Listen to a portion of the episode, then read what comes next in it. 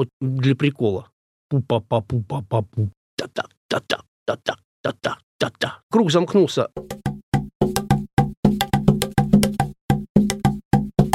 Привет, я Вика, и это нативный подкаст. Подкаст о языке музыки доступным языком слов. Это заключительный выпуск второго сезона, посвященного теме ритма. И в качестве небольшого спойлера скажу вам, в третьем сезоне вас ждет много классной музыки. Пока без подробностей о моем госте и теме, но, так сказать, чтобы подготовить вас к новому сезону, если вы в Москве, хочу пригласить вас на концерт. 14 октября в 8:30 вечера в мансарде клуба Алексея Козлова состоится концерт проекта «Этносфера». Со сцены клуба прозвучат народные песни регионов России с аранжировками в стиле этно-фьюжн, а также авторские инструментальные композиции. Приходите, будет интересно. Ну, а мы возвращаемся к завершению второго сезона. Мы поговорили о ритме, сопровождающем работу, о ритме военного времени, ритме в социальной жизни человека и религиозных обрядовых ритмах. В этом выпуске мы поговорим о развлекательной сфере и даже немного заглянем в будущее, предположив, что ждет ритм дальше. В гостях у меня барабанщик, перкуссионист и преподаватель Кирилл Россолимо. Приятного прослушивания! Подводя итоги сфер, в которых важная роль, важное значение имел ритм. Это была религия, это была какая-то социальная жизнь, какая-то организационная работа, где нужно было организовывать несколько, даже много, наверное, людей. Это война, военные события, когда нужно было устрашать, когда нужно было сообщать, что будет дальше всему большому полку. Но при этом мы все понимаем, что человек, он не только работает, и не только воюет, и не только, условно говоря, молится. Человек вообще-то... кажется, существо такое, которое, дай ему волю, он бы только развлекался, танцевал, пел песни и занимался какой-то такой по душе деятельностью, не особо утяжеляющей, да, его дальнейшую жизнь. Поэтому сегодня я хочу поговорить о том, какую роль играл ритм и ритмическая музыка в обычной какой-то бытовой жизни, в жизни развлечений человека. Ну, сейчас это основное назначение ритма – это быть чем-то развлекательным. Собственно, настали времена коммерческие, когда это все можно продать и получить какую-то материальную выгоду. И на этом сейчас и основано все развитие вот музыки в целом и ритмики в том числе. Начиналось все очень просто. Религиозные ритмы и религиозные инструменты стали использоваться в светской жизни, а дальше – а в светской жизни возникли, ну, как бы в работе есть паузы, а инструменты те же и музыканты те же. И они просто стали играть другой ритм. Точно так же, как, ну вот, к примеру, вот эти вот, о том, что я говорил в прошлых выпусках, бата-фундаменталь, на них можно играть ритмы, посвященные вот этим вот духам сантерии, а можно играть на этих же инструментах обычную румбу или обычную сальсу и так далее. Что, собственно, сейчас и происходит, и что разделило вот этих вот музыкантов-исполнителей на бата на два лагеря. Одни исполняют это только в религиозных целях, а другие только в светских, только в развлекательных. Но, получается, инструмент один и тот же, а ритмы разные, и они уже не пересекаются. Да, они уже не пересекаются. Ну, самый логичный и самый очевидный способ создание, как бы, применение ритма в развлекательной сфере – это сопровождение танца. Очень простой пример. Условно, конечно, в развлекательном танец живота. Ведь для чего нужен танец живота? Для чего нужен танец живота? Мне кажется, что танец живота, как он сейчас подается, что это развлечение женщиной, привлечение к себе внимания мужчины. Естественно, есть какой-то падишах, у которого 300 наложниц в гареме, и, собственно, он обратит внимание на ту из этих 300, кто лучше для него станцует. И для этого существуют музыканты, которые играют соответствующую музыку, под которую она может показать, на что она способна. И раньше это именно так и было. Это было все закрыто, это все было в гаремах, и этого никто не видел и не слышал. Дальше потом это все вышло как бы на сцены, на площади и так далее, потому что за это стало можно получить деньги, и это стало товаром. И это развлечение перестало быть развлечением шахским и ханским, это стало развлечением повсеместным. А инструменты используются те же, что на войне. Те же свирели громкие, те же карнаи и те же дарбуки. Сальса. Откуда взялась сальса? Из вот этого вот спорта румба. Румба-гуагуанко. Дальше все упростили немножечко, сделали более веселым. Ну, потому что как веселым нельзя было назвать этот спорт. Это все-таки спорт. Он такой немножко сам в себе. А тут стало все веселое. И, ну, каждый человек всю жизнь хотел танцевать. Как бы он не умеет он это делать, не умеет и так далее. А тут возникла необходимость танцевать всем. И возникла такая возможность, потому что появилось очень много видов музыки. Ну, сейчас вот я знаю одну девушку, ей 14 лет.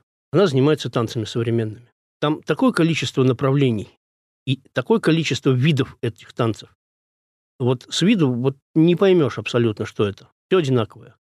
А это вот такой, это хип-хоп, а это другой какой-то хоп, а это локинг, а это поппинг, а это электробуги, а это еще что-то. Там их сотни. И разница не только в телодвижениях, но и в музыке, и в ритме. Да, какая-то разница для них есть. Я, несмотря на то, что я вот, ну, как бы человек ритма, я эту разницу особенно не слышу. Где-то быстрее, где-то мельче пульс, где-то крупнее там, и так далее. А, по сути, они что-то понимают. У них нельзя сказать, что разборчивость чувства ритма какая-то другая. Она просто немножко в другую сторону направлена.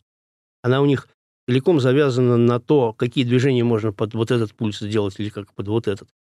Опять-таки, все двухдольное или четырехдольное. Трехдольных там нету. Почему мы ушли от трехдольности в современных направлениях? Вообще существует такая теория, естественно, никем не подтвержденная, что трехдольность, она в числе прочего еще и идет от того, что у человека раньше был хвост. То есть нижних конечностей было 3. И вот только сейчас, по прошествии 2 миллионов лет, после того, как хвост отвалился, только как бы вот мы отходим от этого. А вообще во всем виноват Чак Берри, который выпрямил треугольную долю в джазе. Как это было? Это было очень просто. Джаз-свинг. Так-та-та-та-та-та-та-та-та-та-та. Раз, два, три, раз, два, три, раз, три, раз. То есть в качестве слабой доли использовалась третья триоль. Раз, три, раз, три, раз, три, раз. Чак Берри взял и переместил ее ровно посередине. Стало не раз, три, раз, два, стало раз, два, раз, два, раз, два, раз, два. Так появился рок-н-ролл и рок. И вообще вот это все появилось благодаря одному человеку, Чаку Берри. Это для кого-то, это основа жизни, для тех, кто танцует рок-н-ролл. Ну, это, конечно, так, но музыку это убило. Крайне упростило. Да, и сейчас, в общем-то, современная музыка во всем мире, даже та, которая, ну, как бы хочет быть какой-то народной, все равно она очень упростилась и очень, скажем так, ну, здесь происходит... Кстати, момент очень полезный. Она опять, ну, как круг замкнулся, она опять становится трансовой. Потому что то, с чего ритмика и музыка вообще начиналась, это в древние времена она создавала транс. Сейчас, ну, в основном ее функции стали такими же. То есть это создание некого состояния. И уже дальше, каким образом это состояние... Если раньше это состояние было совершенно конкретно, для чего оно было нужно, то есть было известно, зачем оно, то сейчас оно просто так, для прикола. Но ты сам говорил, что есть какие-то крутые клубы, да, дискотечные, где не для прикола, а где осознанно создается некий музыкальный эффект, с помощью которого можно управлять массой людей. Но это управление, оно тоже для прикола. То есть я имею в виду потребитель этого прикола, для чего ему это. Просто смотри, если мы думаем не со стороны потребителя, что он действительно не понимает, что с ним происходит, он просто делает то, что ему кажется, он ощущает, он это и делает. А если мы возьмем тех, кто решит поработить весь мир, они смогут этим воспользоваться и действительно управлять массами путем современных технологий, современных усилителей звука, потому что если раньше мы могли рассчитывать на громкость звуковую, да, это только либо очень большой барабан, либо это очень большой духовой инструмент, то сейчас теми усилителями, которыми владеют, да, современные музыканты, можно же действительно какие-то прям трэш какой-нибудь натворить. Ну, сейчас все гораздо проще пока что, потому что ставят излучатель 7 Гц, человек начинает более активно прыгать, он купит больше коктейлей в баре. Соответственно, больше денег оставит на этой дискотеке. Вот все очень просто. Но гипотетически мы можем представить, что, возможно, какие-то последующие властители мира, возможно, которые захотят что-то совершить с людьми, они могут эту сторону тоже использовать. Как следующая стадия лаборатории звука, которая была до времен Третьего Рейха. Могут, но сейчас, мне кажется, более эффективные есть способы воздействия, какие-то химические, геофизические и так далее. Но не исключено, что, конечно, так и будет. Получается, что развлекательная музыка у нас сейчас для танца. Танцевать будут все и всегда. И здесь, простор для, назовем вещи своими именами, для отъема денег одними людьми других просто бесконечный. Понятно же, да, что мы сейчас говорим о коммерческом использовании всего этого. Это что касается танца. Народные танцы. Сейчас идет колоссальное развитие со всех сторон всех народных танцев. Фламенко сейчас на невероятном подъеме. А белли-дэнс, танец живота, на невероятном подъеме. Вообще танго, все, вот какую сторону не возьми, румба, кубинские и так далее, зуки вот эти вот все. Все это современные интерпретации того, что уже было. Но они сейчас преподносятся как нечто новое. Туда добавляются, грубо говоря, если раньше эту румбу исполняли под 2 барабана конго, то сейчас это 2 десятка электронных треков, которые, собственно, звучат гораздо богаче. Под них плясать кайфовее. Электронная музыка, электронную музыку, электронная ритмика, она не учитывает, скажем так, она не имеет тех ограничений, которые имеет живое исполнение. В смысле техники? Потому что не исполняют ни человек, ни руки. Да, в смысле техники и в смысле тембров, в смысле частот. Опять-таки, те же 7 Гц можно туда добавить. Живьем 7 Гц ни на чем ты не сыграешь, их там просто нет. Можно добавлять какие-то тембры вообще не живые, которые будут иметь какое-то воздействие. Можно делать темпы такие, которые человек не сыграет. Можно делать такие ритмы, которые сложно сыграть очень и практически невозможно. И вот сейчас существует такое направление в игре на барабанных установках, как имитация электронной музыки, электронной ритмики. Никто же не задумывался, когда первые электронные ритмы писали, никто не задумывался, есть такое понятие барабанный ход. Это некая последовательность действий человека руками и ногами, и вот она вот такая вот, может быть вот такая, может такая. А вот этот вот композитор, который написал электронный ритм, он либо этих правил не знал, либо просто, махнул рукой на них. И они не учитывают эти правила. И вот барабанщики сейчас пытаются живьем сымитировать вот этот электронный барабанный ход. Плюс пытаются сымитировать, это целая индустрия, создание инструментов либо электронных, но с живым исполнением, не компьютер. Барабанные пэды, которые зашивают некоторые звуки там электронные, либо живые инструменты, тарелки, которые звучат, как будто это электронная тарелка. То есть в тарелке сверлятся дырки, в ней вставляются какие-то заклепки, она звучит как ведро с болтами. Вот это и нужно. Барабаны, у которых вот такой вот звук, какой-то плавающий тон и так далее. Целые фирмы, которые на этом специализируются. Джоджо Майер, великий барабанщик, который последние лет 20 своей жизни занимается вот именно этой наукой. И его группа играет электронную музыку, и он там играет живьем. И не отличишь от компьютера. Вот, то есть научились. Это мы говорили про танцы, что развитие всего этого произошло, в танцы добавили современные технологии. Рок-музыка, мне кажется, сейчас, конечно, это все для нас серьезно, это наша молодость и так далее, но мне кажется, что как какое-то историческое явление, это что-то очень маленькое и малозначительное. В плане то, что было внесено в рок-музыку с точки зрения сложности музыки и сложности ритма, это такое, что-то несерьезное. Ничего было. Там не было, там все было упрощено максимально и обесценено. Тогда почему мы, когда сейчас говорим о роке, Понятно, что эта история, когда мы были маленькими и деревья были большими, и все казалось весомее, значительнее для нас, когда мы оглядываемся назад. Но, тем не менее, когда музыканты говорят о рок-музыке, они говорят, что рок-музыка внесла весомый вклад в развитие музыкальной индустрии и музыки, да, в целом. А чем тогда? Словами, текстами? Музыкальной индустрии, не музыки, музыкальной индустрии. Индустрии — это коммерческие предприятия. То есть, скажем так, рок настолько в какой-то момент стал популярен, что он приносил миллионы. Его продажа приносила миллионы. В этом смысле никогда джаз, никогда классическая музыка таких прибылей не давали. А что внес джаз в развитие музыки и ритма? Джаз внес в развитие музыки, он внес, собственно, все, что было после джаза, это все делается на основе джаза. Потому что вот эти вот джазовые гармонии, джазовые ритмы все, они сейчас, они везде используются. Их где-то упрощают, где-то усложняют и так далее, но это именно они. Целые направления музыкальные возникли под воздействием джаза. Например, взяли кубинскую румбу и добавили в нее джазовые инструменты. Получилось направление Latin Jazz, которое оно ни к румбе, ни к джазу особо отношения вот так напрямую не имеет. Это такой синтез, очень далеко ушедший и от того, и от другого. Это целое направление, которое очень красивое и которое, кстати, наверное, в большей степени и дольше проживет, чем рок.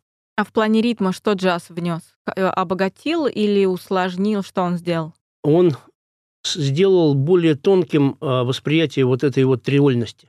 То есть, если раньше триольность была пу-па-па-пу-па-па-пу-па-па, раз-два-три, раз-два-три, раз-два-три, или раз-два, раз-два, раз-два, то в джазе сделали свинг, сделали скачущую слабую долю. Па-па-па-па-па-па-па.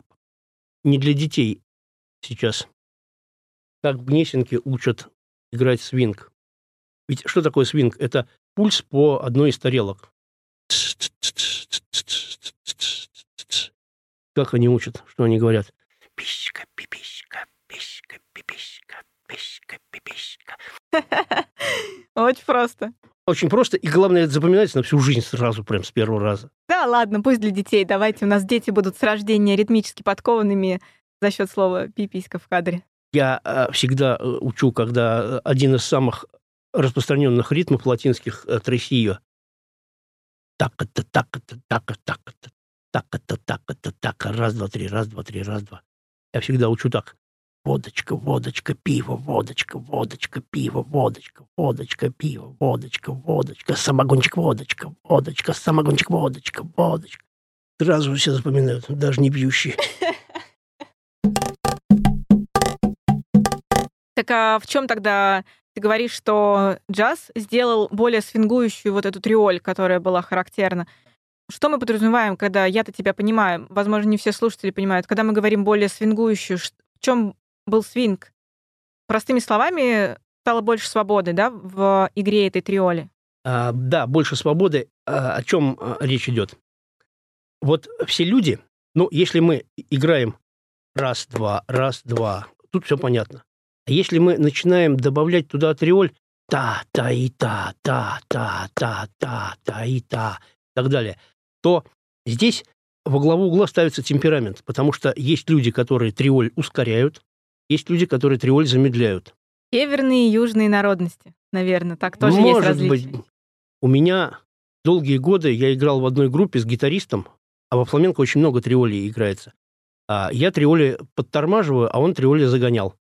И мы играли с ним абсолютно как метрономы, четко, до тех пор, пока не начинались триоли, которые мы должны были в унисон сыграть. И тут он летел вперед, а я садился назад. И в этот момент каша просто наступала полная. А сейчас я играю с гитаристом, который так же, как я, эти триоли оттягивает. И все идеально. А он играет с перкуссионистом, который так же, как он, ускоряет. И как говорят джазисты сами, нет плохих музыкантов. Есть музыканты, которые тебе подходят, а есть, которые нет. И барабанщик. Его зовут на концерт. Он играет этот концерт. И его больше не зовут. Это не потому, что он плохой барабанщик. Просто он этому, кто его позвал, саксофонисту там или какому-нибудь там контрабасисту, он не подошел. Он подойдет другому. И именно из-за этого джаз, он такой разный. Потому что У всех темперамент разный. Лидеры подбирают под себя, под свой темперамент этих людей. И, на самом деле, с коммерческой точки зрения, джаз, музыка джаз, джаз создал рынок музыки. До этого не было такого массового всемирного рынка музыки. Джаз его, этот рынок создал. И, собственно, благодаря этому мы сейчас все и существуем. Если бы не было этого рынка, ну вот нас бы не было. Я бы сейчас, не знаю, работал бы на заводе. Скажи, пожалуйста, понятно, что музыка в тех дней, когда она только зародилась, она прошла огромную эволюцию, огромное развитие. А в плане ритмов мы сейчас идем назад именно в том, что сейчас сочиняется? Или мы придумываем что-то новое? Возможно ли, в принципе, в музыке придумать что-то новое? Или это вот как у нас есть язык, да, с определенным количеством букв в русском алфавите? Ты можешь просто их, как образуя слова, менять местами, и тем самым будет образовываться новое слово. А нового придумать уже ничего невозможно. Или в языке ритма можно придумать еще одну новую букву? Ну, если бы я знал, я бы придумал ее сам.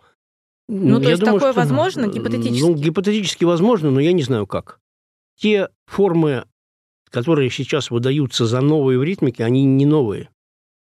Они либо это тупое математическое усложнение, а давай сыграем ритм на 21/16. Вообще логика какая? Есть два ритма на 2 счета и на 3. И все. Все остальное – это их комбинации. Что такое ритм на 7? Ой, какой сложный ритм на 7, давай его учить. А это 2 блока по 2 и 1-3. Так-а-та, так-а, так-а, так-а-та, так-а, так-а. Или така така та така така така та така. Также 11. Ой, 11, какой сложный ритм. А это то же самое. Это 3, 3, 3 и 2. Така-та така-та така-та така-та така-та така-та така.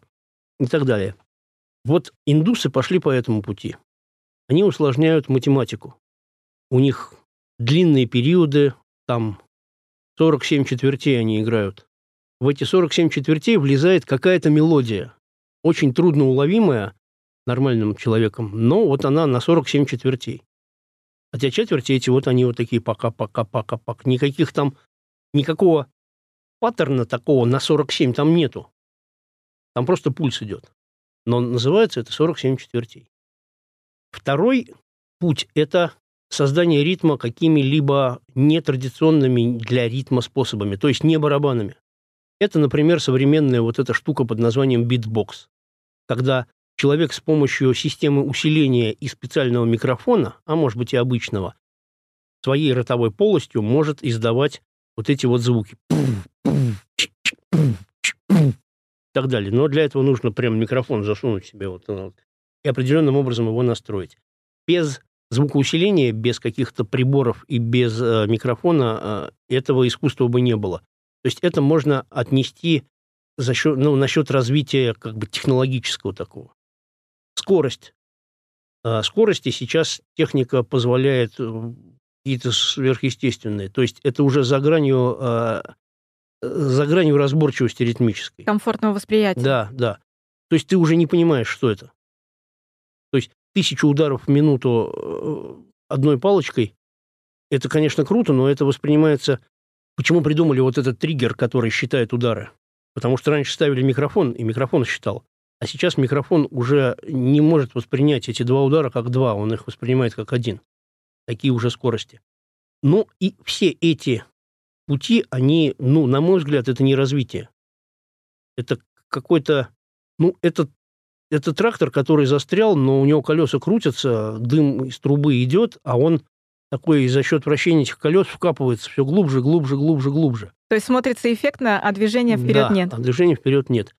И не исключено, что он стартанет откуда-нибудь, когда он этими колесами достигнет какой-то такого слоя почвы, от которого он сможет оттолкнуться, он из этой ямы выползет и поедет куда-то дальше.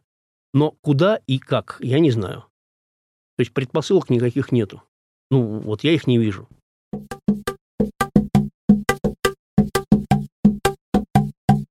Ну, как ты думаешь, скажем так, на нашем веку возможны ли какие-то нововведения, изменения и скачки в развитии ритма, музыки, эволюция какая-то возможна в ближайшие, там, условно, десятилетия? Вот качественно нет. Количественно, да. Будет быстрее, будет сложнее, будет громче. Будет умнее. Умнее – это значит сложнее. И еще один путь – это тот, опять, ну, к чему мы вернулись по прошествии миллионов лет – это трансовость. То есть сейчас управлять состоянием человека гораздо проще, чем раньше. Устойчивость, как мне кажется, людей средних веков к этому, ну, была абсолютно нулевая сопротивляемость подобному воздействию у древних людей. Потом как-то это все закалилось, а сейчас под воздействием каких-то техногенных факторов опять очень легко воздействовать на человека стало. И этим пользуются, и трансовость возникает везде. Есть же целые жанры музыкальные, там, трип-хоп, которые не сложные, не быстрые, но там таким образом подобрана ритмика, и подобраны частоты, и подобраны темпы, что они воздействуют на подсознание, на психику. Каким образом сейчас это воздействие происходит? Ну, опять-таки, чтобы человек больше денег платил за что-то, чтобы он потреблял что-то. То есть это способ заставить человека что-то потребить. Не только саму эту музыку, но и что-то вместе с ней. В этом смысле тоже, наверное, ветвь такая тупиковая, потому что, ну, опять-таки, есть гораздо более эффективные способы. А с другой стороны, мне кажется, что если бы сидел вот такой вот я там 300 лет назад, и мы бы также разговаривали, то я бы говорил то же самое. А после этого возникло столько всего, что... Так что, возможно, это все и возникнет. И что это будет, никому не известно. Потому что джаз возник, как нам кажется, вот вдруг. А на самом деле там слоев-то под ним исторических и культурных огромное количество. А сейчас наша современная музыка – это настолько тонкие и слои, и слабые, что, ну, мне кажется, на них ничего вырасти не может. То есть если что-то и вырастет, то на старых еще слоях. То есть это будет какой-то новый джаз, к примеру. Или новые какие-то виды и разновидности народной музыки, которые лягут на тот же джаз сверху пластом, лягут какие-то военные ритмы, которые лягут на народную музыку, и в итоге это выльется во что-то новое, уникальное, просто в виде наслоенного пирога, где будет совмещение всего того, что было придумано до нас. Может и так, но военная музыка, как мы выяснили, себя исчерпала. Народная музыка сейчас в большинстве своем, как бы народное вот это самосознание каких-то этносов, оно стало гораздо слабее. Все смешалось. И поэтому, ну, как бы рассчитывать на народную музыку я бы тоже не стал. Будут создаваться новые технологии. И вот эти технологии могут быть что-то. Ведь, собственно, джаз возник благодаря тому, в основном, что появилась возможность звукозаписи и звукоусиления. Неизвестно, что бы было, если бы этого всего не появилось, если бы не придумали микрофон и магнитофон, чтобы это все записать. До этого были, конечно, там пластинки, там записывали Моцарт там, и так далее, какие-то оркестры, но это не было так массовым, это было очень дорого и очень сложно.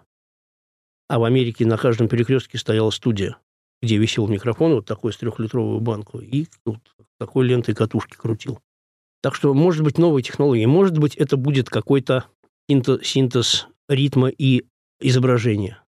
Синтез ритма и звука уже у нас есть, изображение. Может быть, это будет что-то связанное с цветом. Трехмерные вот эти все вещи, там, голограммы и так далее. Может быть, туда это куда-то уйдет. Не знаю, фантазии... Она закрыла глаза, сделала вот так, и нет, я не знаю. Это был нативный подкаст. Спасибо, что слушаете нас.